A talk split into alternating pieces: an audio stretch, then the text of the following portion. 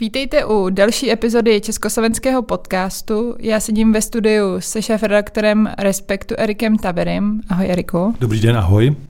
A slovenským novinářem a publicistou Martinem M. Šimečkou. Ahoj Milane. Ahoj Andrejo, ahoj Eriku. A měsíc před slovenskými parlamentními volbami si budeme povídat o tom, co se na Slovensku děje a trochu i zabrousíme do toho, co se děje v Česku. Tak se asi pojďme do toho pustit. 30. září, tedy přesně za měsíc a den, Slovensko bude uh, volit uh, do parlamentu. Tak Milane, jestli bys nás mohl nějak zorientovat, co se dělo přes prázdniny, jaká je na, na Slovensku atmosféra, pak se určitě dostaneme ke konkrétním věcem, ale jaký vlastně ty z toho máš pocity? Nějak to skloubit dohromady v nějaké stručné odpovědi bude asi jednodušší, když řeknu, že to teda je jako hodně stresující pro člověka, který si přeje žít v demokracii, protože račna na obloze se stahují.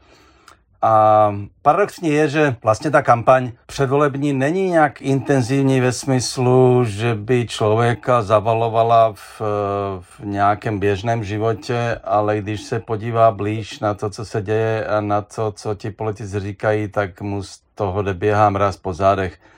A teď mluvím vlastně o tom, že postupně díky průzkumům víme, že stoupá Ficův směr, směr a, a že vlastně se tady docela už uh, připravuje nebo se, se ukazuje, že, že vláda, která bude hodně autoritativní, je docela možná z těch průzkumů. A ti politické strany a politici se vlastně se už jakoby dávají dohromady, dávají najevo, že teda chtějí spoluvládnout. A teď mluvím o fašistech, Slovenské národní straně, strany Smer, ale vlastně i strany Hlas Petra Pellegriniho. A jako kdyby už cítili, že se vezou na vítězné vlně. A proti tomu teda stojí demokratická část, která tahá, se obávám, za kratší konec. A teď mluvím teda i o tom, že jejich úmysly jsou sice chválihodné, ale zdá se, že ten největší problém bude, že těch politických stran demokratických nebude dost na to, aby vytvořili vládu. To je zhruba takový ten obraz toho, jak se to, k čemu se schyluje. A, a ta kampaň samotná je čím dál tím víc brutální ze strany teda uh, nedemokratických stran, ale to už je těžko popsat, protože to už jsou věci, které mm, běžně člověk v Evropě neslyší a zejména teda Fico, Robert Fico a Smer jedou na plné obrátky proti vlastně všemu, co mm, demokracie reprezentuje. To teda včetně jazyka, který by měl být minimálně umírněný a, a oni prostě jdou na, naplno o homosexuálové z Bruselu, jenom takový malý příklad a zatočíme s nimi a tak dále a tak dále. Je to vlastně neustále jako čím dál tvrdší výzva, kterou neříkají přímo, ale vidíte to prostě z, těch, z toho jazyka to cítit, eh, že zakroutí demokracii krkem. Eriku, jak to působí na tebe a zároveň, jestli bys to třeba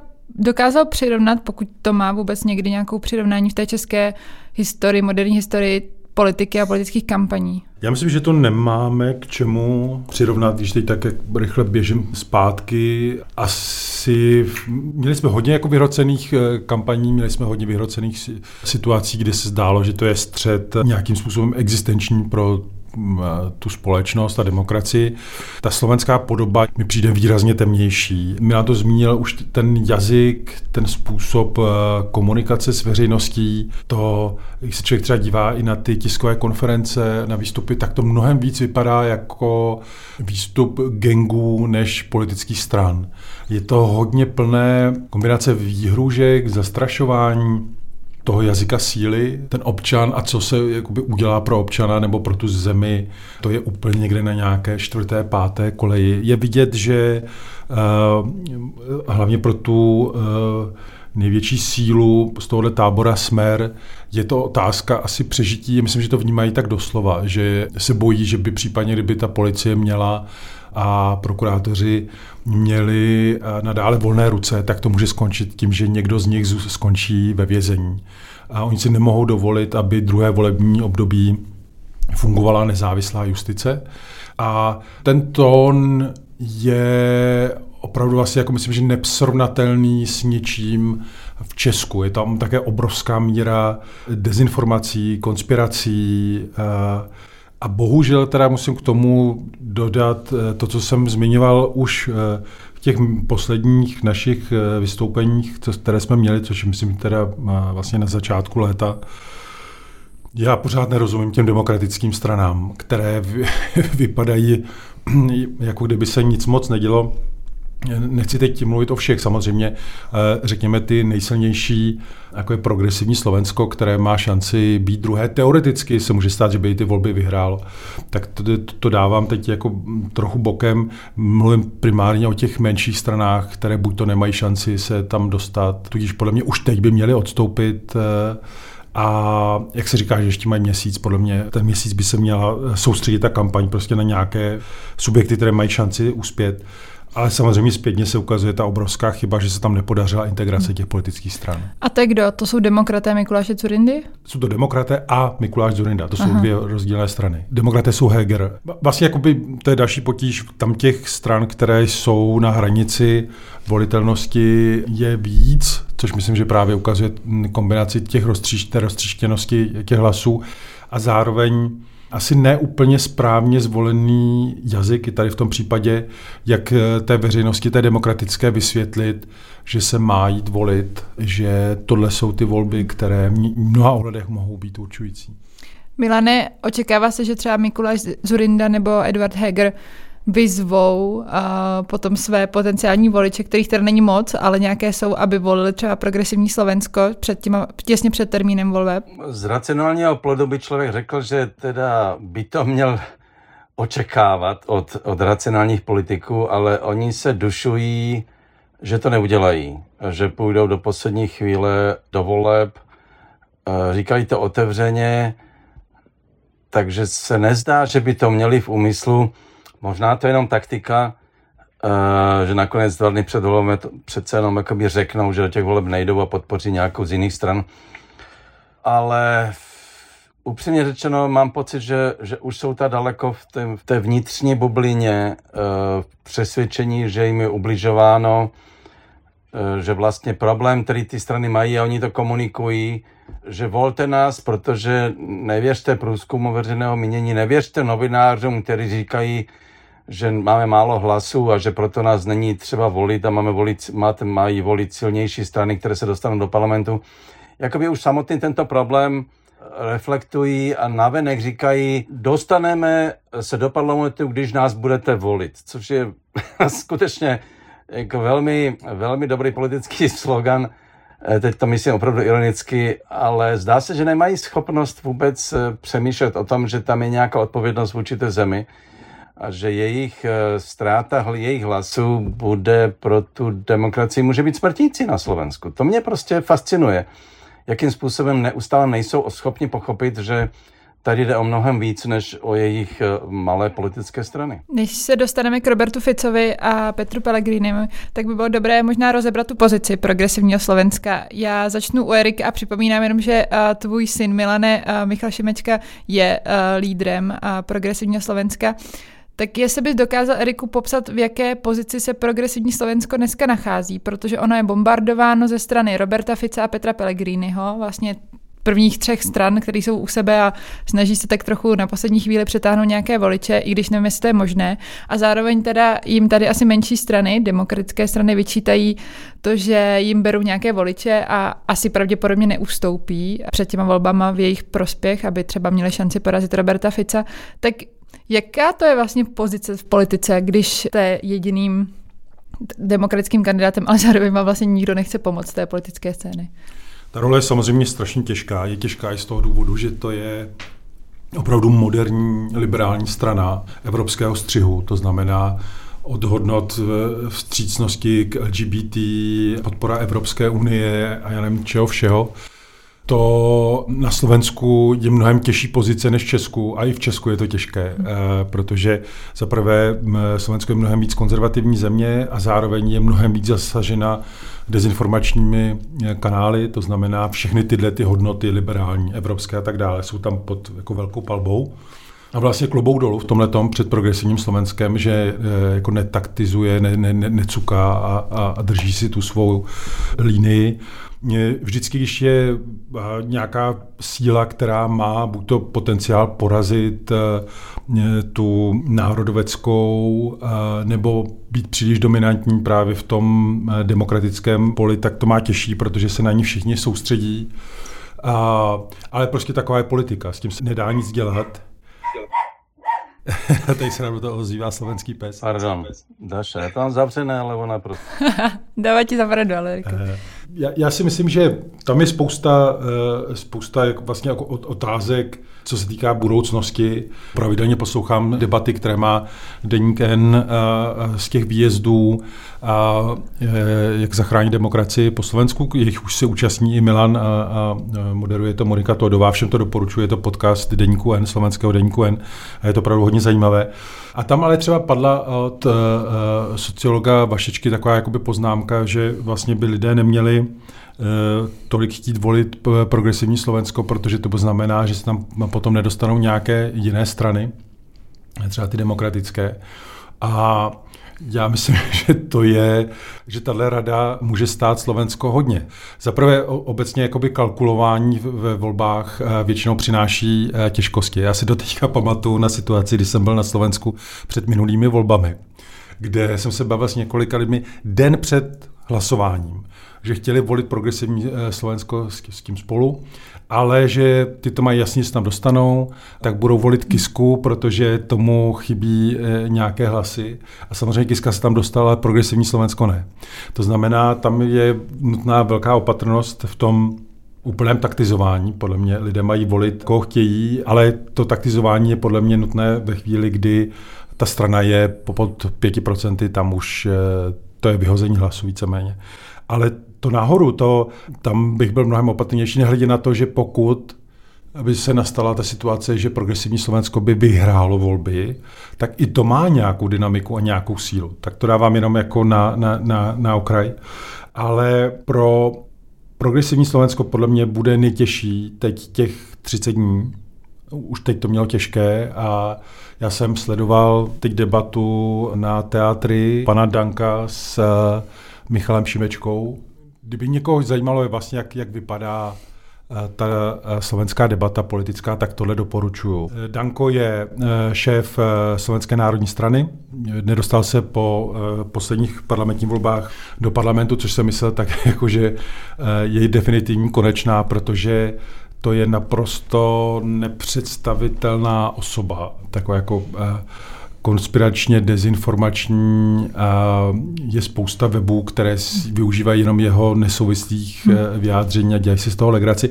Nicméně ta legrace v nějakou chvíli končí, když člověk vidí, jako, eh, kdo tady má moc a ta jeho snaha vytvořit eh, právě tu konspiraci jako spiknutí, eh, eh, kde teda hrají roli tady oba Šimečkové, protože on tam říkal, že Milan vlastně de facto řídí Slovensko. Gratulujeme. A, takže jako je to taková kombinace, kombinace Soroše a, a to. Ak tu máme hovoriť o nejakom organizovanom systéme, tak ten systém existuje. Pán Zajac udal v roku 2016 jednu nôtu. Chceme založiť novú stranu s charizmatickým lídrom. Do toho sa zriadilo Zastavme korupciu, Denigen a vy a kaviareň, pretože najväčším šéfom bratislavskej kaviarne, odpustíte mi, váš oco, pri všetkej úcte, čujete tu, kto má pravdu, kto nemá. Vy ste veľmi milý človek na debatu. Ale na druhej strane systém, ktorý reprezentujete, je ten liberálny systém, ktorý my chceme zastaviť. A viete, čo ja chcem? Buďte predsedom politickej strany, ale majme rovnaký prístup. Nech nás nediskriminujú vaše firemné noviny Denigen, nech do nás no, neútočia, dobre, pretože vy ste Šimečka. personálne majetkovo prepojení, pán Šimečka. Darmo sa budete usmievať, Danko, sa tak ako ste prepojení s touto vládou. Vy ste odmietli eh, diskutovať s denníkom N napríklad, je to vaše rozhodnutie. Ale lebo to je ich to, uh, to je ich uh, firemné médium. A tam najednou člověk vidí z té debaty, že vlastně ten demokrat, eh, to znamená Michal Šimečka, který tam byl, tak co si s tím úplně počne, hmm. jo? protože s tím hulváckým způsobem, kdy ten člověk vás vůbec nenechá mluvit a, a nastoluje permanentně tu svoji agendu.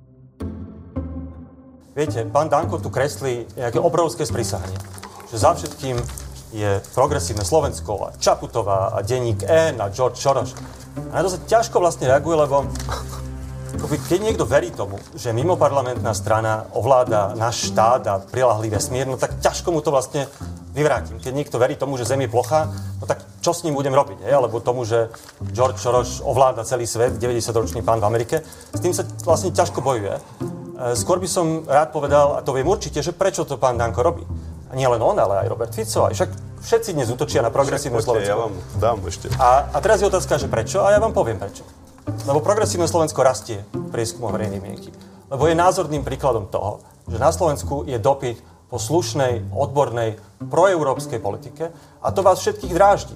Všetkých tých politikov, ktorí tu žili vyše dekádu z toho, zo vzájomných konfliktov, z korupcie, z kriku proti Bruselu, proti Amerike, proti mimovládkam. A teraz zrazu sú znepokojení, že je tu strana, ktorá je iná. A myslím si, že tohle může být trochu úskalí pro těch zbývajících 30 dní, to znamená nenechat si vnutit ten tón té, té debaty. Jo? Protože jenom dám tam jeden detail, který mi přišel, vlastně mi přišel pozoruhodný. A co je trochu pas pro ty demokraty. Danko je plagiátor. Jo? Mm-hmm, rigorózní práci jeho, popsal, ano. Prostě ano. A, bylo fascinující, že v té debatě řekl, že není plagiátor, protože nikdy nepadlo slovo plagiátor, ale ano, že mohl využít až 100% citací, jo? což je úplně skvělá. skvělá.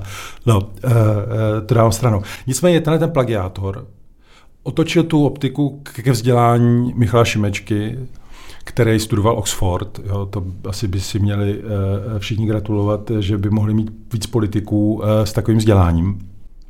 A, a on to otočí k tomu, kde na to vzdělání vzal. On říká, že, eh, eh, že měl hodně jakoby stipendií a tak dále, ale, ale jenom to zmínil, protože už najednou vysvětluje, kde vzal na, na, na studia místo toho, aby se mluvilo o tom, co Danko a že je plagiátor a, a, a tak dále. A v tomhle tom ti demokraty to budou mít vždycky těžší. Vždycky, hmm. protože od nich se očekává věcnost, kdežto od Danka nikdo věcnost nečeká. Ani jeho voliči. Oni vědí, že to je takový jako, takový jako hlupák s velice agresivním způsobem komunikace a to stačí. Jako, oni nechtějí, aby něco měnil k lepšímu život. E, jim stačí, že bude takhle hrubej a, a útočit na někoho, což je smutný stav politiky, ale myslím, že to celkem vystihuje tu současnost na Slovensku. Milane, jedna osobní otázka na tebe. Jak je to vlastně pro tebe osobně, a, ale i novinářský je, protože Slovensko je malá země, propojenost věcí, prostě známe i v, Če- v Česku, je, jako stává se to, že něčí potomci nebo rodiče dělají něco a, a tak dále, ale vlastně na tom Slovensku ještě v té vyhrocené atmosféře to musí být jako ještě zvlášť uh, pikantní. No pikantní to je, to máš pravdu, ale nějak zvlášť eh, mě to nerozčiluje. Já to vidím prostě, že to, že to využívají a ocitám se. Trochu je mi líto mého kluka, že vlastně doplácí na to, že já píšu a teď e, komentáře a teď mu to vyhazují na oči, že, že já ho řídím, nebo já nevím co, řídím Bratislavskou kavárnu, takový ty kraviny a že on vlastně jako se musí nějak, musí na to nějak odpovědět, což je samozřejmě prostě hloupý, ale Eh, že to vůbec musí dělat, ale jinak je to eh, spíš jako pikantní pro mě to osobně, když se ptáš, tak ještě je to v pořádku, protože ještě progresivní Slovensko ještě stále mimo parlamentní strana. No ale jakmile se dostanu do parlamentu po volbách uh, a teď jako to byla už spíš jako veliká náhoda, kdyby ne, se dostal dokonce do vlády můj syn, tak pro mě to znamená samozřejmě, že nebudu moct psát politické komentáře, to je, to je jasné uh, už jako z principu, ale a i by měl vůbec problém vlastně psát jakoby o politice, kterou dělá vlastně tím pádem jako mocenskou nějaký, nějakou ve vládě můj syn, takže to, je, to by bylo vyloučeno. No ale s tím se já srovnávám docela lehce, to není zase takový problém. Je to zvláštní situace, přiznávám, ale na druhé straně se na to dívám s takovým, taky s takovým pobavením, protože to, to Slovensko je v tak absurdní situaci celé, že tohle jenom tak dokresluje tu absurditu v podstatě. Tomu přidám, myslím, že je celkem zajímavý jakoby kontext, že Milan Šimečka, tady ten, se kterým si teď povídáme, tak je syn Milana Šimečky, jednoho z nejvýraznějších eh, československých vlastně filozofů a statečného člověka, že v dizentu, ve vězení a tak dále, tak oni se tak trochu vlastně dědí ten obraz to vytváření toho nepřítele, že jako nejdřív jeho, tady Milanův táta byl nepřítel a, a, a on vlastně na začátku už byl ještě kluk, tak vlastně se stal tím nepřítelem jenom kvůli svému otci. Pak sám si zvolil cestu dizidenta, takže byl nepřítel toho systému. Pak je třeba říct, že byl nepřítel eh, Mečiarovského systému, který ho definoval jako nepřítele. Hmm. Pak byla legendární skupinka, kterou eh, pomenoval Zurinda znova, vlastně jako by ten nepřítel toho systému. A pro Matoviče to byl taky nepřítel systému. A teď jenom prostě to, to dědí. A já myslím, že to je daň za malou společnost, a za výraznou osobnost, která si stojí na svých hodnotách a je jedno, co si kdo pomenovává a, nebo jak ho pomenovává, což není úplně obvyklá věc a já si myslím, že pro každou společnost jsou v tomhle ohledu ti lidé nenahraditelní. Hmm. Milane, když se koukneš na tu nabídku uh, témat a politik progresivního Slovenska, tak tak překvapilo tě, že progresivní Slovensko je dneska v průzkumech druhé, atakuje 20%, ten rozdíl mezi Ficem a jeho směrem a, a progresivní Slovenskem je vlastně jako na procenta malý, velmi malý. A bude se rozhodovat do posledních dnů. Tak překvapilo tě, že ta nabídka, kterou Erik tady popisoval, která je do určité míry progresivní, hodně proevropská, má takhle velký ohlas na Slovensku? Ono je to nutné jako vidět trochu jako v kontextu progresní slovenské strana, která a pro spoustu lidí přitažlivá prostě, protože nebyla dosud uh, u moci ani v parlamentě. Před čtyřmi roky se dostala do parlamentu ze důvodů, které zmiňoval Erik. Takže jakoby ta nezašpiněná. A Slováci mají rádi něco nového. To nutno říci tohle jako jedna věc. Druhou, že je to, je to vlastně na jedné straně překvapující, protože to je zjevně asi v tomto smyslu hodnotová strana, což je docela výjimečné v tom, jak říká Rick, no oni opravdu mají ty, v těch hodnotách jasno a, a říkají to a, a říká lidem, tak my jsme takový a teď je na vás, jestli teda nás chcete. No, z toho hlediska je ten, ten, řekl bych, ta popularita té strany trochu nad uh, nadnesená prostě, protože já si myslím, že těch skutečných liberálů proevropských, moderních na Slovensku je méně, než, než jsou procenta té strany. Nicméně kombinací z toho, že jsou noví a zároveň, že ta kampaně je taková, řekl bych, střícná, že má i takový nějaký šarm, sem tam nějakou jemnou ironii, že se vymezují naprosto jasně, ale bez vulgarit eh, vůči těm autoritárským stranám dohromady působí tak, že ti lidé se k té straně začínají jakoby vztahovat. A samozřejmě tím, že ty procenta rostou, tak tam funguje ten efekt sněhové koule. Ale nutno říci, že je to situace, která je nepřirozená. Tak jako nepřirozená prostě celá slovenská situace. Takže já si myslím, že strana, jako je liberální strana, jako je progresivní Slovenska, byl by zázrak, kdyby dlouhodobě mohla být vedoucí politický silou na Slovensku. Ta společnost tomu neodpovídá. Ten problém je samozřejmě v tom, že v tom dalším demokratickém spektru ta pravice, v této chvíli řekněme konzervativní pravice, i, i dokonce i ta umírněná je v naprostém rozkladu. A to je, to je prostě hrozný pohled. Byly vlastně tři roky u moci. Matovič, celý parlament slovenský, byl, i ta demokratická část byla vlastně hodně konzervativní. Tam bylo minimum liberálních politiků a poslanců. A přesto dopadla ta jejich politika tak katastrofálně, že lidé je jako odmítají vlastně za nimi jít.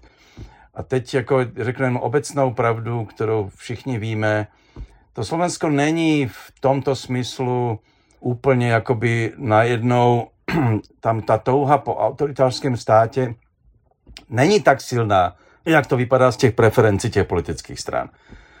To je mnohem víc, pokud dojde k tomu, že, že budeme mít vládu, která bude vysloveně autoritářská, bude, bude ohrožena demokracie, bude to hodně škaredé a, a kdo ví, jak to teda dopadne všechno eh, v budoucnu, eh, je mnohem víc dnes vinou těch demokratických elit, než eh, schopnosti těch autoritářských stran. Tady je ten problém, protože ty hodnotové věci na Slovensku, můžeme na to různě se dívat, ta nálada je hodně špatná, ale když si jenom vezmete preference těch demokratických stran, kdybyste je spočítali dohromady, no tak oni, oni jsou zhruba jednak jedné těm autoritářským, nebo dokonce, dokonce možná i v malé většině. Ten problém je v té roztříštěnosti té demokratických elit a to je prostě problém této země. Podobně, jak si myslím, mimochodem bude problém i Česka. Toto říkáš vlastně tak jenom dokazuje, že třeba Igor Matovič a jeho Olano má dneska kolem 5% eh, v preferencích a to před pár lety vyhrálo volby poměrně nečekaně, takže očividně tady ten uh, propad důvěry v tehdejší vítěze je velký. Ano, tam je nutno říct, že vlastně všechny strany, které se podělily na vládě, dnes je vlastně Matovič možná kolem 7% a to bude rád, když se dostane do parlamentu, protože jsou v koalici s dalšími potřebují 7%, plus Svoboda a Solidarita Richarda Sulíka má kolem 5%. Strana za lidí v podstatě zanikla nebo se přidala k těm demokratům, který, prostě, který vede Eduard Heger, bývalý premiér a dneska mají kolem 3%. To je strašlivý výsledek demokratické elity, eh, pokud to vidíme, nebo demokratických politiků, řekněme to takto, kteří měli vládu a tři roky mohli něco pro tu krajinu, pro tu zemi udělat a dneska mají v souhrnu řekl bych méně než 15% celkově, což je tragické. Tragický výsledek demokratů. Já úplně souhlasím, jenom bych tomu ještě přidal jednu věc, že jako není problém jenom u těch eh, politických stran, ale i u části té společnosti a to definování priory. Doteďka mi jako uvíznul v hlavě a našel jsem si to tady takový citát. My jsme měli před pár měsíci text, eh, takovou reportáž ze Slovenska a do jisté míry byla opřená o příběh toho jednoho statečného studenta, co vzal tu ukrajinskou vlajku a šel na tu proruskou demonstraci. A když se kolega ptal, jestli už ví, koho bude volit, tak e, e, tento statečný člověk říká, trochu mi imponuje svoboda a solidarita, ale vadí mi, jak jsou rozhádaní. Taky bych byl rád, kdyby se do parlamentu dostalo progresivné Slovensko. Volit je ale asi nebudu. Vadí mi, že jsou příliš za elektromobilitu a taky, že jsou za prosazení bezzásahových zón v lesích i v místech, kde mají lidi eh, těžbu dřeva jako obživu. A mně to jako přijde, že ve chvíli, kdy ta země v úvozovkách bojuje prostě o to, jestli si zachová demokratické principy, jestli bude právní stát, jestli se budou dál stíhat uh, ty zlodějny a tak dále, tak se zatěžovat obavou o elektromobilitu mi přijde neskutečný luxus. A myslím si, že eh, i tohle je důkaz toho, že eh, se nepodařilo nějak obecně asi zdůraznit význam těch voleb. U části společnosti samozřejmě část to ví. A když jsem obecně koukal na různé reportáže, ať už v nějakých slovenských televizích, nebo tak, tak strašně často je slyšet, možná něco kradli Fico nebo něco dělali takového, ale aspoň to nebude takový třeba chaos nebo něco takového. Tam zaznívá často. A Přijde mi tohleto minimum vlastně jako nebezpečné eh, a zároveň, a to jsem taky zmínil už v těch jakoby debatách, když se člověk podívá zpátky, jaké výsledky tady byly za povládách Fica, tak eh, rozhodně nejde tvrdit, že by se Slovákům zvýšila kvalita života. Prostě to tak není. Ta neschopnost vlastně tu zemi posouvat dál byla obdivuhodná, ale zdá se, že ve chvíli, kdy to má nějaký, nějakou formu vládnutí, to znamená, držíme to pevně rukou, tak část té společnosti to stačí. Pojďme teda rovnou k Robertu Ficovi bývalému premiérovi, který před pár lety, před těmi minulými parlamentními volbami vypadal, že je vlastně politicky vyřízený a do určité míry ho nahrazoval i v, na té politické scéně a v té popularitě Petr Pellegrini, jeho bývalý stranický kolega, který založil stranu Hlas, která je dneska třetí. A Robert Fico je první se svým směrem. Tak kdybychom se o tom bavili před rokem, tak ty čísla jsou přesně naopak. Petr Pellegrini, jeho hlas je spíše populárnější než Robert Fico. Tak Milane, co se stalo? Stalo se to, že Robert Fico víceméně vynuceně, protože to je opravdu už mafiánská podstata té strany, bojuje zjednodušeně řečeno o svou vlastní svobodu a svobodu svých um, členů svého klanu tak vsadil všechno na jednu kartu v tom, že teda t, vytáhl úplně tu neextrémnější verzi uh, politiky jako takové i v té dikci. A Pellegrini, který se snažil hrát jakoby na obě strany, snaží se vytvářet, vytvářet dojem toho klidného příštího premiéra, který tu zemi dá do pořádku, ale zároveň tím pádem se obracel tak trochu i k západu, setkal se třeba s německým premiérem Olafem Scholzem, byl mnohem umírněnější i ve vztahu k válce na Ukrajině, kde Fico tvrdě razí prostě pro ruskou, pro ruskou, teda pro ruský narrativ. Slovenská republika je malá krajina, je slovanská krajina, a my musíme mať životný záujem, mať dobré vzťahy s každým štátom na svete, vrátane Ruskej federácie, nehovoriac o histórii, ktorá je tak dôležitá pre našu krajinu. Asi ste zachytili, vážení priatelia, drahé Slovenky a drahí Slováci, že sa dejú hrozné veci. Na Ukrajine sa zakazuje napríklad učiť ruskú literatúru. Počul som od mojich kolegov tu na Slovensku, že boli zakázané Puškinové pamätníky. Kladú sa veľké prekážky študentom, ktorí chcú ísť napríklad študovať do Ruskej federácie. Zapamätajte si, pani Čaputová, pán Kolár, pán Odor a všetci ostatní vojnoví štváči a rusofóbni ľudia, že tam, kde sa pália knihy, sa o chvíľku budú páliť aj ľudia. Ako je možné, že v západných médiách sa otvorene hovorí o tom, že v radoch ukrajinskej armády sú čistí fašisti. Zoberte si pluk z Azova, ktorý je preukázateľne fašistický pluk. Viete, čo je na Slovensku povedané, že banderovci a takíto všelijakí, ktorí bojujú, to sú iba nejakí uliční bitkári na okraji spoločnosti. Ja som ešte ale nevidel uličného bitkára so samopalom a tankom, alebo s telom. Oni sú predsa súčasťou konkrétnej armády a robia hrozné veci. Dokonca je, sme šokovaní, že im naťahujú červené koberce v zahraničí. Kto nemo, nemo a účelovo podporuje takéto javy. V roku 2023 ide proti odkazu slovenského národného povstania. My musíme klásť hrádze fašizmu a nacizmu vo všetkých podobách a vyzývam najvyšších ústavných činiteľov, aby takéto prejavy, používanie fašistických znakov a symbolov jasne odsudzovali, pretože oni sú len ticho. Sú ticho, lebo si myslia, že za to budú pohľadkaní v Bruseli alebo vo Washingtone. Dodám aj to, že smer Slovenská sociálna demokracia nebude nikdy súhlasiť s členstvom Ukrajiny v NATO, lebo to je základ tretej svetovej vojny. Ak sa toto stane, nedovolíme, aby Slovensko bolo zaťahované do dobrodružstiev tohto typu.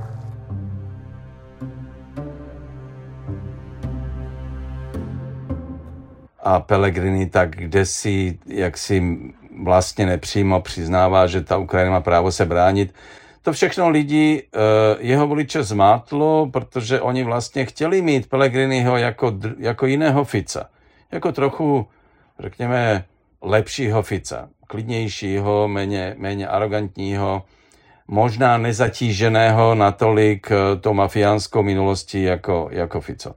No a evidentně to přestalo fungovat, protože se lekli toho, že by Pellegrini mohl být příliš prozápadní no, příliš demokraticky, řekněme to tak, že by dokázal zvládnout, že by dokázal vlastně vytvořit koalici například s progresivním Slovenskem. To je jeho největší, vlastně Pellegriniho největší problém, že voliči mu nevěří, uh, protože voliči chtějí vlastně, aby šel s Ficem do koalice a do vlády, ale aby byl ten lepším Ficem v té vládě a premiérem. No když se ukázalo, že by to tak možná neby, nemuselo být, tak začali volit raději Fica, protože tam, tam mají tu jistotu. V zásadě to je jednoduché. Pellegrini doplácí, řekněme, na svoje roz, strategické rozhodnutí být trochu víc pro západní, hrát na tu šedou zónu, prostě, která vlastně ale Slovensko po tajmu jak si přivede přece jenom zase k tomu západu. No ti voliči to trošku odhalují a vrací se k Ficovi ten koncept je jednoduchý a Fico v tomto, bohužel mu to vychází. Já jsem ještě chvíli uvažoval, prostě měl jsem, říkal jsem si, jestli opravdu je možné tou tímto vulgárním, naprosto jako šíleným, šílenou retorikou, která úplně útočí na samou podstatu demokracie západu všeho, civilizačně.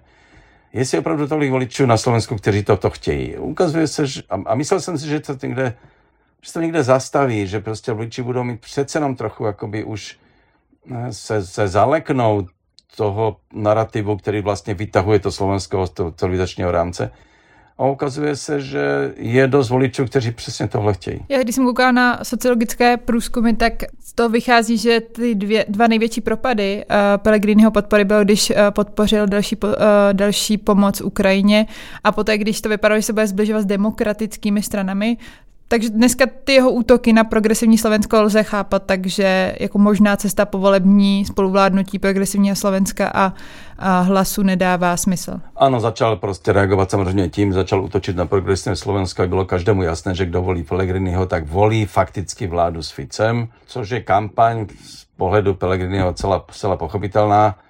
Uh, otázka je, jestli opravdu uh, by mohl otočit a v případě, že měl dost jako sil a hlasu, že by skutečně teda se odhodlal jít do koalice s demokraty, teda i s progresivním Slovenskem. Podle mě ta naděje je čím dál tím menší, protože i ta samotná strana, to není jenom o Pelegrinim, to je taky o, o členech té strany a, a jeho nejbližších lidech vše nasvědčuje v této chvíli tomu, že opravdu půjde vládnout s Ficem. Eriku, jak to hodnotíš ty? Protože my jsme v Česku několikrát také zažili ten narrativ toho, že Pellegrini jako slušnější politik by měl vládnout s někým, kdo vlastně není tak slušný, aby ho držel u té moci. Funguje to? Myslíš, že byl slušnější Pellegrini a že by tím kultivoval Fica potom, kdyby mm-hmm. spolu? Já myslím, že Fico pro mě už vlastně není politika jde kultivovat a myslím si, já jsem to zastáncem, že má demokratická strana jít do vlády eh, s, nějakou, a, s nějakým uskupením, když jsou třeba ve hře horší varianty a mají dostatek sil na to nějakým způsobem to zkoušet, eh, brzdit, prosazovat i dobré věci. Myslím si, že to v politice to stojí. Fico je podle mě mimo kategorie. Tam bych to viděl spíš, že jsem spolupachatel než nějaký obránce. A já myslím, že u Pellegriniho, aspoň teda pro mě Pellegrini, podobně jako SAS, to znamená Sulík, eh, mají aspoň na mě tak působí jako velice slabou kampaň nečitelnou, nesrozumitelnou. Eh, Fico jede ten strašně silný narrativ, umí si obhospodařit ten prostor, eh, i Danko umí eh, řvát a proto se vyřval až těm 5%, což čemuž málo kdo asi věřil, že by se mohlo jakoby znova mm, podařit, ale ten Pellegrini, ať už kombinace právě těch různých vlastně protiřečení a té nevýrazné kampani, tak vlastně to není úplně překvapivé, že, že, že jde dolů a možná příliš vsadil na to, že má dostatečně velkou podporu a že to bude vlastně udržovat do těch, eh, do těch voleb. A podobně to u mě na mě dělá dojem i u toho SASu, což je vlastně jako na druhé straně eh, toho politického spektra jako liberální strana, která podle mě nemá dobře zacílenou kampaň, aby bylo srozumitelné, proč vlastně je, je podporovat. My o tom tady tak obecně mluvíme, ale dokázali byste, je to otázka na oba, vystihnout, v čem je Robert Fico tak nebezpečný, protože někdo by mohl nabídnout, že už jednou to jeho premiérství Slovensko jako přežilo, sice jako s hroznými důsledky, jako přežilo, tak proč tentokrát je to jiné? No já bych teda jenom navázal, když si používá to slovo přežil, nepřežili ho dva lidi minimálně konkrétně. Jan Kuciak a Martina Kušnírová. Ten ten systém, já neříkám, že je zabil Fico, ale ten systém, hmm. který na Slovensku vyrůstal, prostě ten je Ficův. Má za to plnou odpovědnost, proto také vlastně potom končil, nebo se dalo, že možná na delší dobu skončí, ale on vlastně vytvořil a nechal vytvořit polomafiánský stát, kdy jsme se o tom bavili několikrát díky tomu, že na Slovensku je ten institut spolupracujících svědků, takže řada třeba těch policistů začala vyprávět o tom, jak to fungovalo. A to je, já mám, jsem měl pocit, že se dívám na detektivku, kde prostě tam je šéf policie, vedle něj sedí šéf mafie a vybírá si, kdo bude řídit na policii jaký odbor. Aby člověk řekl, že Fico už nikdy nemůže a, a uspět. Má e, na prvních místech kandidátky má ministra vnitra, který tenhle ten systém umožnil. Má tam toho šéfa policie, který s těmi mafiány vlastně to tam řídil a on je na volitelném místě. E, to znamená, tam opravdu jako vlastně, to, proto to zdůraznuju, že to není politika. To je volba klanů, který, jak říkal Milan úplně přesně, který kandiduje proto, aby udržel svoji svobodu. E, nic jiného, tam vlastně tam není, to, to není politický rozměr. A proto e, kdokoliv, kdo s ním bude vládnout, tak je spolupachatel, ne koaliční partner. Milane, chtěl bys to něco dodat? No, já myslím, že tam už eh, ta situace taká, pokud se ptáš, tak jakoby to v té otázce zaznívá přece jenom jako i možná, jako co, co jistá racionalita, no teď přece on vládl a ta demokracie na tom Slovensku, přestože to byl mafiánský stát, tak ty demokratické instituce, řekněme, nějak fungovaly. Třeba byla svoboda tisku, svoboda projevu a, a tak dále. to se hlásil k Evropské unii a tak dále. Ale tohle všechno se změnilo. To, že to Fico, není to, že je jiný, než byl. Změnily se taky okolnosti a jeho, jeho životní osud. Vynuceným způsobem se z něho jako stane diktátor. O tom není pochyb. On jim nechtěl být kdysi. On to tak, on chtěl být u moci, ale podle mě neměl jakoby sklon k tomu být prostě přímo diktátor. Bavilo ho to, že byl u moci, těšilo ho být bohatý, no ale teď jde prostě už buď a nebo. A už může být jenom diktátor. A změnily se podmínky vnější za prvé, protože vlastně má jeho nejbližší spojenec dneska Viktor Orbán v Maďarsku, s kterým se kamarádí a dává jasně najevo, že chce následovat jeho, jeho nejen styl politiky, ale vytvoření systému, na kterém Orbán vlastně, který se drží u moci už, eh, já nevím kolik, 13 let. Za druhé, Fico už nijak nemůže se vrátit, řekněme, do Bruselu jako respektovaný politik, protože prostě udělal tolik věcí a, a tak se vymezil proti, proti Bruselu, že tam bude nepřijatelný. Tudíž bude moct akorát dělat toho, toho zlého, politika, který bude ten Brusel provokovat eh, spolu s Orbánem. Změnila se teda situace vnitřní, ale i vnější. Fico je dnes, eh, mně je úplně jedno, jak je, eh, já nechci psychologizovat, co ho změnilo vevnitř. Ale změnily se podmínky, ve kterých byl před tím premiérem a pokud z ním bude dneska, se změnily tak fatálním způsobem, že nemá jinou možnost, než se pokusit sformovat jistý typ autoritativního režimu na Slovensku. Prostě není jiné cesty pro ně. A jaká je pravděpodobnost pohledem na dnešní čísla, to, co víme, že Robert Fico bude u vlády po, příští, po volbách?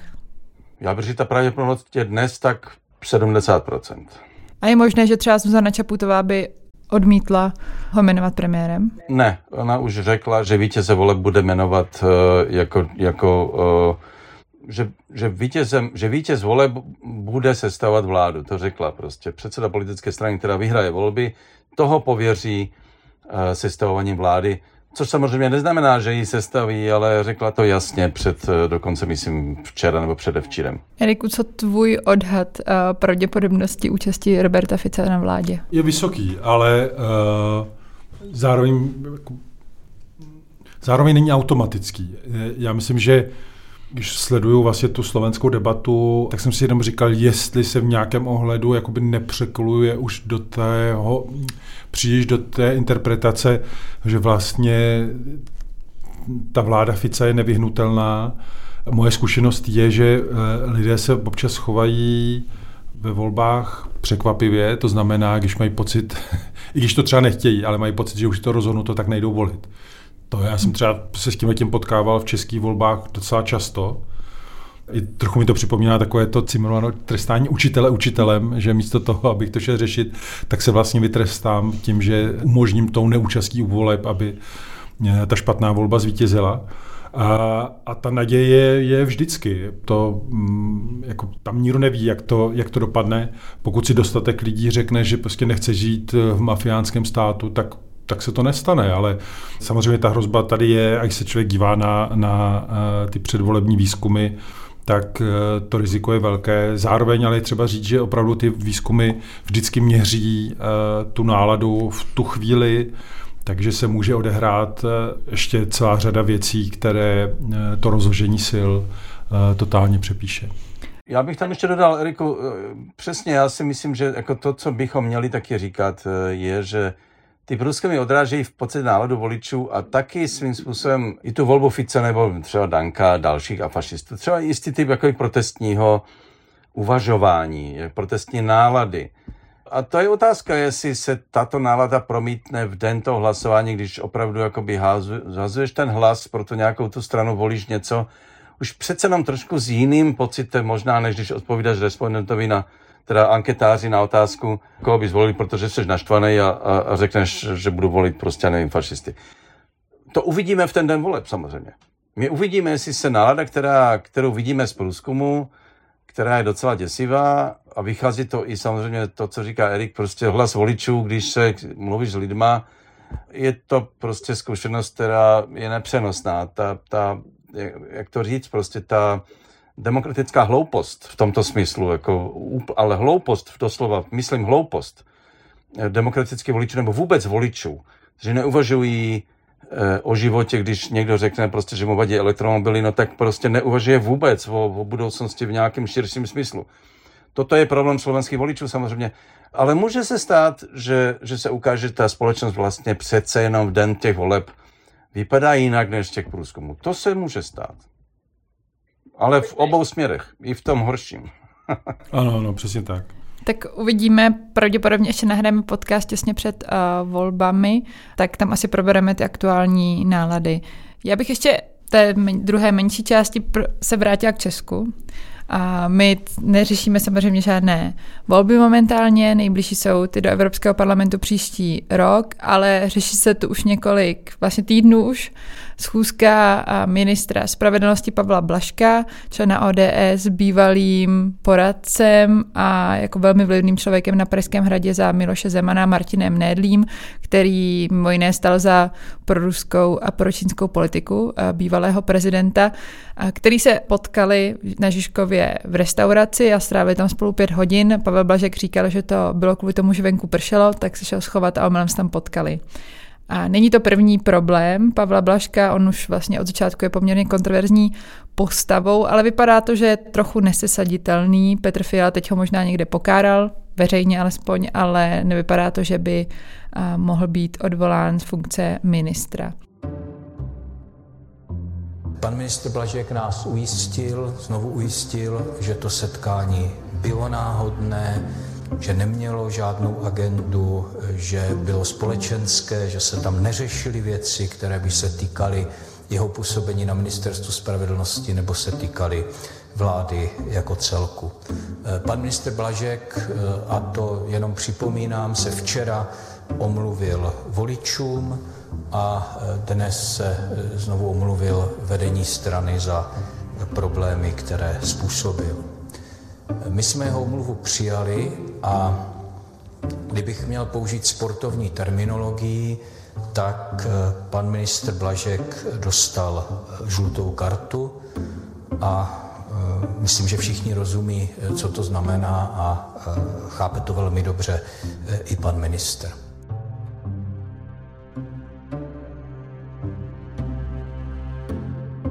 Tak Eriku, jak na tebe ta kauza působí a jak to, že se tak dlouho drží?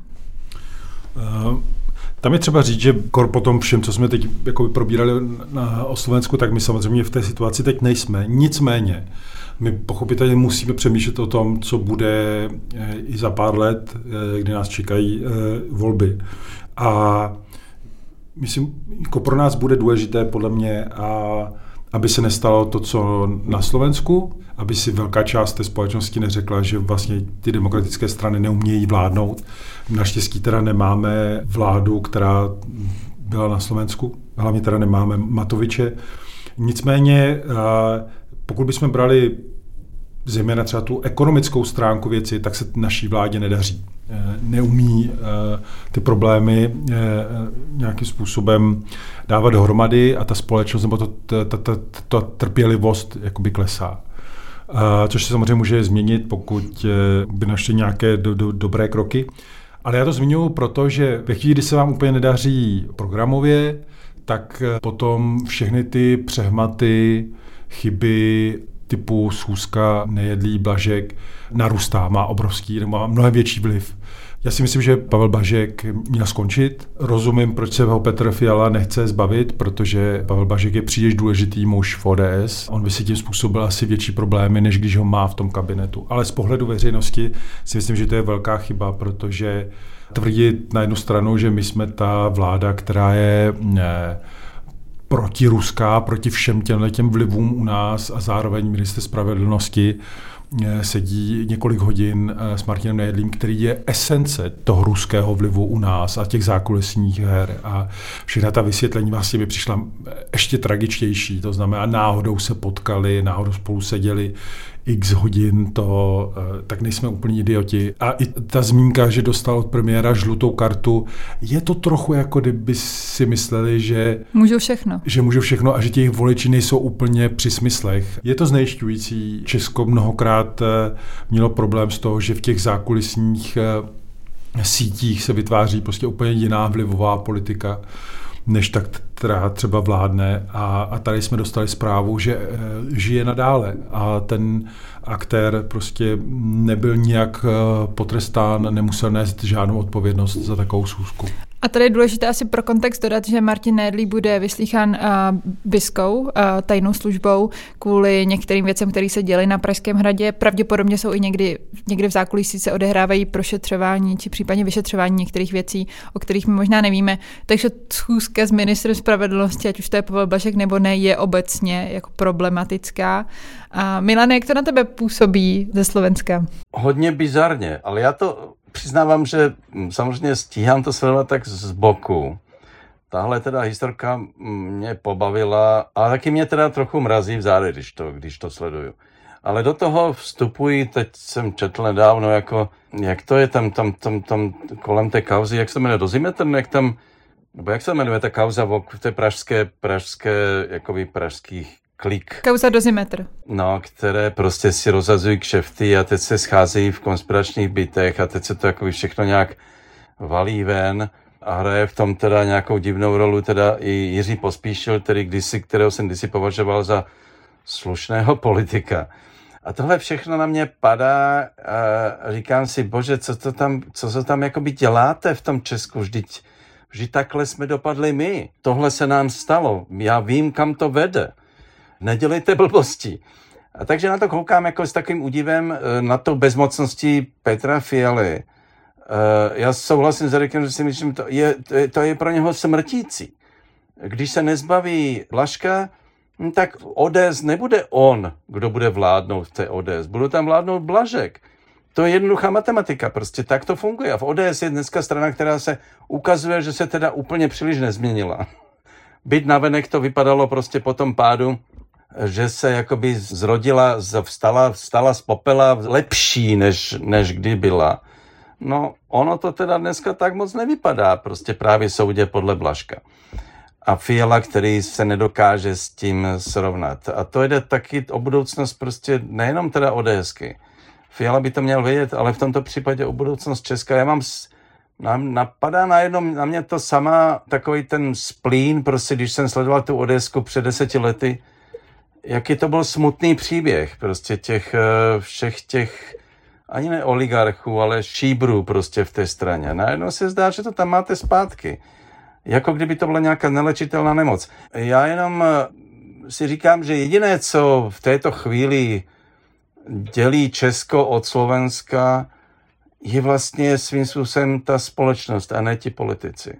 Že ta společnost je na tom dneska líp než, eh, než ta slovenská to je vlastně moje naděje, že i když teda to nevypadá dobře, protože prostě ta vláda se obávám, že projede svoji šanci, tak ta společnost to snad jako úplně nesklouzne do stavu, prostě, ve kterém je ta Slovenská. Eriku, máš taky pocit, že Petr Fial nebo třeba Miloš Vystrčil, předseda Senátu, jsou tak trochu jako výrazný veřejný tváře, ale ta moc uvnitř té strany se možná odehrává jinde? Moc v každé straně se odehrává trochu jinde než u těch nejvyšších politiků ale já bych řekl, že ODS je jiná, než bývala a myslím v dobrém slova smyslu a ukazuje to i ochota vládnout eh, v takovéhle koalici a, a vidím tam i nějakou snahu nabízet eh, ličtější tvář, než tomu bylo dříve, ale Milan myslím si, že dobře vlastně jakoby ukázal, že tím, jak ta společnost má pořád ještě v sobě zakódované ty narrativy té staré ODS, tak potom, když vidí někoho, jako je Blažek, jak se chová,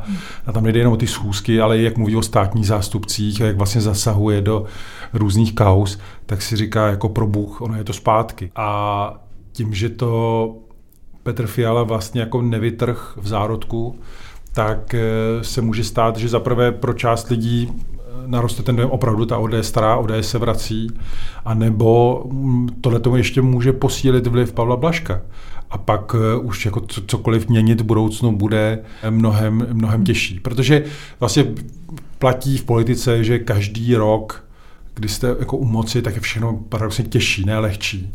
Mnohem je, ta společnost je z vás unavenější, každá chyba má najednou mnohem větší jakoby dopad, eh, chybí i nějaká energie, nějaké nápady, to znamená vlastně paradoxně teď všechno v těch následujících měsících bude pro Petra Fialu těžší a naléhavější. Česko také zároveň zažívá velké emoce překvapivě kolem uh, nominace budoucích ústavních soudců a soudkyň.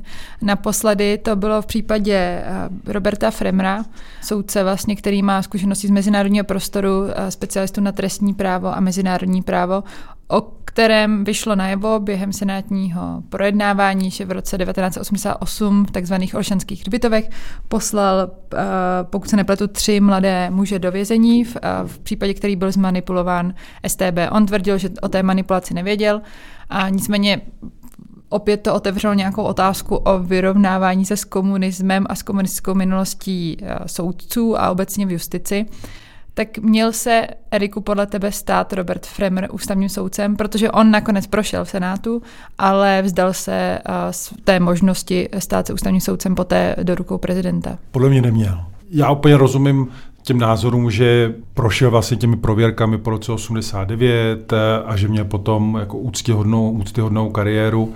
Tomu nikdo nebere, ale pro mě ústavní soud je ta nejdůležitější instituce vůbec ze všech. Důležitější než parlament, než eh, vláda, než prezident a protože oni jsou vlastně jakoby té stráž, ti strážci toho právního státu a dodržování pravidel a tak dále. To znamená, z mého pohledu tam by měli být ti nejlepší z nejlepších a on má, může tomu někdo říkat smůlu nebo, nebo co, a že ty případy Uh, protože tam byly ještě nějaké jiné, které jakoby vyply, vy, vyplavaly na, na, na povrch, ale hold ten jako veřejný prostor je v něčem neúprostný a já si neumím představit, že potom co všechno se tady vlastně probíralo a řešilo, by byl v tom ústavním soudu. To znamená, já vlastně oceňuju to, že on se rozhodl potom sám už, už jakoby nekandidovat. On řekl, že vlastně nedokázal přesvědčit a uklidnit ty emoce, které kolem toho byly tam je důležité si říct, že o tom případu Olšanské hřbitovy toho za stolik příliš nevíme, takže je těžké vlastně říct, jak, jestli Robert Fremer o tom věděl. Ty další případy, o kterých si mluvil, se týkaly politické emigrace, kdy část senátorů mluvila o tom, že to byly politicky vykonstruované procesy, což tak úplně není v praxi, protože vlastně rozhodoval podle platného práva, ale tam je ta nikdy nevyřešená otázka, jestli a soudci měli se podvolit tomu nespravedlivému, ale platnému právu nebo se vzepřít, protože část jich taková byla. Milane, jak se na to koukal ty se svou dizidentskou minulostí, protože myslím si, že Robert Fremer se tak trochu stal obětí toho protikomunistického narrativu. A teď to nemyslím vůbec negativně, ale tím, že to zrovna u něj v té, během té nominace v Senátu, který je konzervativní, je tam spousta lidí z ODS, kteří mají jako svoji politickou kariéru založenou na tomhle vlastně podobném přístupu, že velmi jako jsou ostře proti jakékoliv komunistické minulosti, takže to vlastně vůči němu takhle vyhřezlo. Já jsem to sledoval s velkým zaujetím, přiznávám teda, že trochu jsem záviděl Česku luxus, který si můžou dovolit v tomto případě debatovat o, o, o tom, zda tento člověk může nebo ne, nemá být ústavní soudce, přestože má vlastně vysoké kvality profesionální. A jak jsem já teda podezřívavý, nebo spíš jako mě, mě rozčiluje ten český jakový hloupý antikomunismus, takový ten jakoby úplně zásadní, nebo zásadový, řekněme, prostě za každou cenu, tak v tomto případě jsem měl pocit, že to jde správným směrem, ta debata. Muselo se počas tím, že se teda bude vytahovat na jeho minulost všechno možné, to, eh, ale nezdálo se, že by tam byl nějaký, že by tam byl nějaký podraz. Prostě se vytáhly věci, které teda měly se vidět už dávno. Tak to ale bývá. Trochu mi to připomnělo debatu v Německu, eh, která nastala dřív a to, že v ta denacifikace Německa ve skutečnosti nastala až v 68. nebo koncem 60. let a potom později, když všichni s údivem zjistili, že e, i na ministerstvu spravedlnosti v soudnictví, dokonce na ústavním soudu jsou bývalí nacisté. Že? a najednou se Němci tak jako zjistili, že aha, to není dobře. Předtím s tím byli tak nějak spokojení a nevadilo jim to. Prostě změnila se společenská nálada. V tomto si myslíme Česko, jakoby, jakoby to naznačovalo tomu, že, tomu, že to, to, že to Česko jakoby trochu přece nám už začíná chápat, že z to minulosti už se od ní máme nějak teda oddělit. Ale především, mě tam, já si myslím, že správně, já souhlasím s Erikem, že se neměl stát ústavním soudcem, aniž bych měl cokoliv proti němu. Já si myslím, já si umím představit jeho lidský příběh. A myslím, že se snažil v životě dokonce odčinit to, čeho si nějak možná byl nebo nebyl vědom, to je jedno. Ale to dělali němečtí nacisté, jak říkal starý Adenauer, s kým chcete budovat demokracie v Německu, když ne nacisty, protože žádné jiné demokraty tady nemáme. jako v tomto smyslu zodpovídá tomu příběhu i soudce Fremer, ale především si myslím, že neměl být ústavním soudcem, protože být ústavním soudcem, jako to, že jim nebyl, nebo že se vzdal a že teda ohrožovalo nějak jeho kariéru, že jim nebude, ale to není trest, i když se nestanete ústavním soudcem, pro boha. to není žádná pomsta nebo prostě není žádný fatální trest. To je prostě nejvyšší podsta, kterou člověk může dostat za svoji celoživotní příběh, svým způsobem profesionální kariéru. A já souhlasím s Erikem, to je tak důležitá instituce, že jakákoliv pochybnost, pokud vyjde najevo, prostě v tom okamžiku prostě se nedá nic dělat. Prostě tam ten člověk nemá být. V tom okamžiku, když se ta pochybnost a vážná pochybnost projeví. Protože ústavní soud opravdu a není to ani za odměnu, to je prostě, to je, to je rada starších v jistém smyslu, nejváženější instituce v lidské společnosti. A tam nemůže být prostě někdo, kdo, kdo o kom jsou pochybnosti. Já si jenom tak, jak když si vzpomenu, jak na Slovensku eh, chtěl být ústavním soudcem Robert Fico ještě v roce 2019. A byla o tom vážná debata. Jestli by nebylo lepší, kdyby jim byl, protože bychom se ho zbavili v politice. No prostě z toho hlediska to byl vlastně luxusní problém z českého pohledu.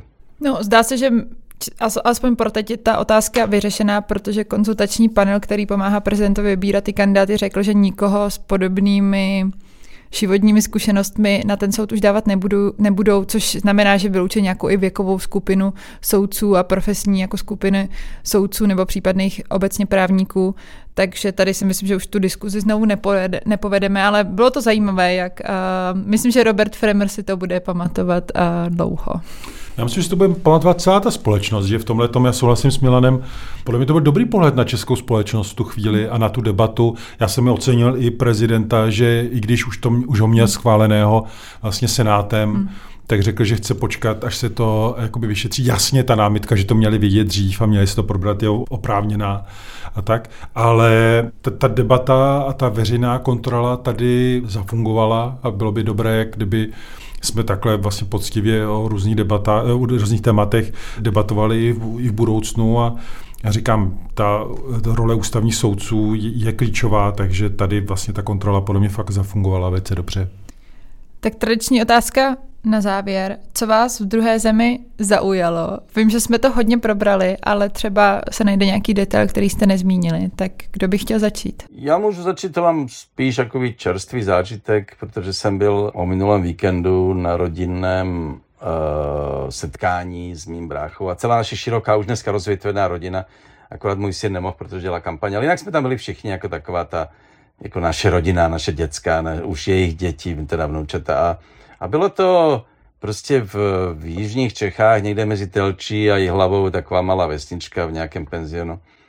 A já jsem si, byli jsme tam tři dny, a opět jsem si uvědomil, a já vím, že to zní, podvědomě jsem to prostě musel porovnávat s tím Slovenskem. A prostě to Česko, ty vesnice mají tak zvláštně dneska už malebný charakter a funkčnost, když se díváte na ten život běžný, vlastně velmi takový zpomalený v jistém smyslu.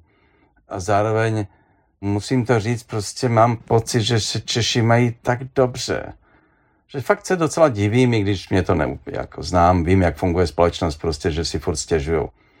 Ale tam jakoby komplexní jako i snaha té společnosti si udělat ten život příjemný, byl tak vidět v celé, ve všech těch vesnicích, i v těch městečkách, byli jsme v Telči, ale to je jedno, prostě všude kolem, jako kdy prostě český talent udělat si ze života příjemný zážitek, je naprosto fascinující. Já asi neřeknu, protože tam mi zaujalo, to nemusí být úplně pozitivní. Nemusí. Eh, eh, Já vlastně trochu jsem to naznačil u, u těch eh, útoků na Milana a chtěl ještě zmínit útoky na Milanou kolegyni Moniku Todovou, které jsou úplně za hranicí vkusu a, a to. A chtěl jsem asi jenom říct, že ještě víc teda než Milanovi, jako chci vyjádřit nějakou podporu, protože si myslím, že já si vždycky říkám, že v tom veřejném prostoru, ať si lidé myslí cokoliv, tak by měli zachovat prostě nějakou slušnost a to, co se děje vůči ní, tak rozhodně slušností na, nazývat nejde a,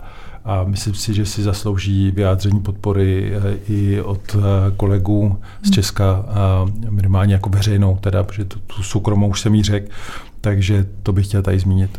Já se k tomu přidávám, my jsme o tom měli diskuzi v redakci, jestli by se tohle stalo v Česku a došli jsme možná k naivnímu, ale vlastně závěru, že, že, že si myslím, že spíš ne, no, že uh, ta úroveň té diskuze jako není ideální, uh, dá se na ní kritizovat spoustu věcí, ale sem podle mě by vlastně asi nedosáhla. A jenom, aby eh, jsme vysvětlili pro české posluchače, co se stalo, uh, uh, uh, takový uh, prostě podivný člověk, jak to říct, tak natočil skrytě Moniku Tódovou, aby dokázal, že ona má za partnerku jednu soudkyni, důležitou soudkyni, a chtěl ukázat jako na základě toho, že prostě to nějaké spiknutí konspirační a selhání deníku a nevím čeho všeho, a, ale tam je třeba říct, že vlastně ona postupovala naprosto příkladně, to znamená, že ve chvíli, kdy ten vztah vznikl, tak svému šéf-redaktorovi to oznámila, přestala dělat investigativu, začala dělat ty rozhovory, podcasty a ty, a ty debaty.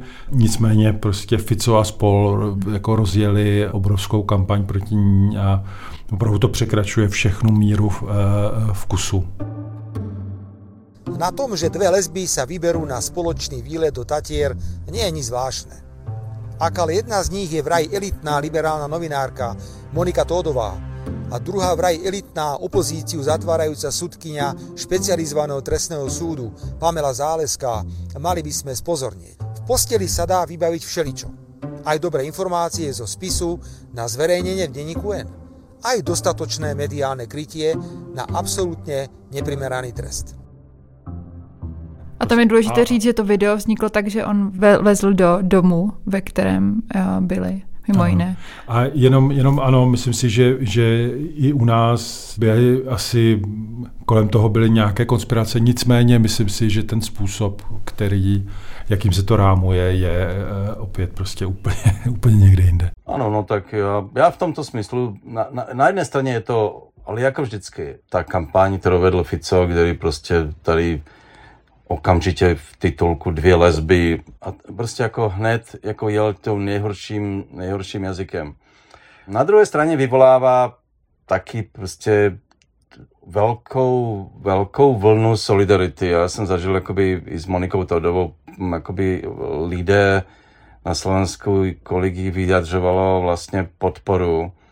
E, je odvrácená stránka toho, jako vždycky, když máte prostě radikální situaci v nějakém smyslu, tak uh, si můžete vybrat. Prostě buď se budete hroutit pod, um, pod tlakem svinstva a vulgarity a, a, a toho, toho zla, které prostě na vás přímo vám jako na, na, na vás třtí oheň a síru, anebo, anebo se řekne, život a společnost není tak špatná, protože, protože získáváte zase spoustu opravdu jako i přízně takže ono to, ta Slovensko, na Slovensku je ta situace opravdu radikální, radikální v tomto smyslu. A můžete si teda, eh, já to říkám lidem často, no tak já jsem zažil za komunismu, no tak jako jasně, byl to hnusný systém, ale uvnitř toho systému jste mohl žít prostě život, ve kterém jste si mohli navzájem jako vlastně být nejenom lidmi, ale dobrými lidmi. A ten život zase v tom smyslu mezi dobrými lidmi není tak špatný, naopak je velmi příjemný. A na Slovensku je dneska těch dobrých lidí paradoxně, jako, a to se ukazalo i na této kauze Moniky Todové, vlastně hrozně moc. Berte to trochu, jako člověk to má brát trošku i z toho lepšího světla, prostě z té lepší, z té lepší stránky. Jakmile prostě ten systém selhává a, a je, je vlastně způsobem už zrůdný, na druhé straně vlastně ta, ta přízen dobrých lidí je o to silnější. Tím pádem zažíváte jako psi hraniční situace, které si můžete vzít z toho buď to dobré, nebo to špatné. To je, myslím, dobrá tečka za dnešním podcastem. Ve studiu se mnou byl Erik Tabery. Ahoj. Ahoj a nashledanou. A Martin M. Šimečka. Ahoj a zase nashledanou někdy.